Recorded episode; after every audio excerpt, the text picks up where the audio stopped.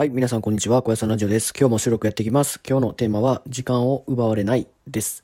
はい、皆さん、あの、日頃どのように生活過ごしていますでしょうか？まあ僕が最近意識していることは、人だったりとか、なんかその、とりあえず何かに自分の時間を奪われないっていうことを意識します。例えばですけど、まあよく今の現代人というか今の人だったらスマホとかよく触るじゃないですか。スマホとか見るじゃないですか。で、あの、設定のとこにスクリーンタイムってあると思うんですよ。なんかそれってスクリーンタイムってどういうことかっていうと、なんか今までに、その、例えば今日だったら、どのアプリに何分あの使ってて、総合でどれぐらい使っててみたいなことがスクリーンタイムっていうところ、設定で言ってもらったら、iPhone だったら、あの設定言ってもらったら見れるんですけど、特にその、ね、例えば TikTok やら、YouTube やら、ね、インスタやら、ツイッターやら、いろいろ SNS とかあると思うんですけど、あれってやっぱ中毒性あるじゃないですか。で、僕最近こう見てると、結構自分なりに、ああ、結構長く使ってるなっていうのがあったんで、あの、それを制限したんですよ。なんかこう、例えばインスタだったら1日15分までとか、なんかそういう風に設定できるようになってるんですよ、iPhone って。で、そういうのをしてから、すごいなんかその、携帯触ってる時間というか、なんかこう、なんて言うんだろう、生産的ではない時間というか、こう、ダラダラしてしまってる時間っていうのがめちゃくちゃ減ったんですよ。で、なんか今までやれてないようなこととかができるようになったりとかしてるんで、なんかその、どんだけ今こう、携帯やら、なんかこう、ねそういう時間に奪われてしまってたんだろうっていうのを、なんかこう、恥ずかしくなったというか、なんかこう、ねそんだけ奪われてるんやっていうのがあったんで、皆さんもちょっとやってみるのがおすすめとだと思いますよ。そのスクリーンタイムで制限したりとか、なんか見れたりできるんで、一回見てみてください。まあ、これ考えるとなんですけど、例えばインスタグラムやら TikTok やらとかいろいろありますけど、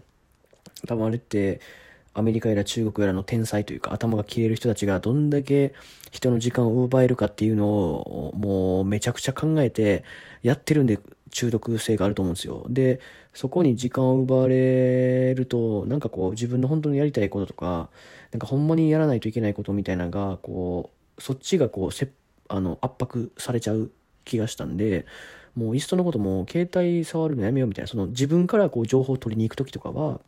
すごいいいと思うんですけど、例えばこう、特に TikTok なんかとか Instagram なんかは結構その人のこの、なんていうんですか、この近況とか、なんか TikTok やったらこう無限に動画出てくるじゃないですか。ああいうのって結構どっちかっていうと受け身というか、こ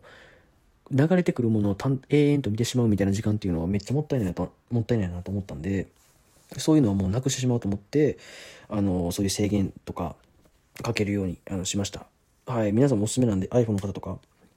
アンドロイドの方でも多分あると思うんでやってみてください。で、まあそのスマホもそうなんですけど、その人にもそうだと思うんですよ。っていうのも、なんかその人に、いや、親切にするとか、なんかその大切だと思うんですけど、そのあんまりこの人の、あの、ことに、こう、人の時間、え自分の時間を人のために使っ使いすぎてしまうっていうのも良くないと思うんですよ。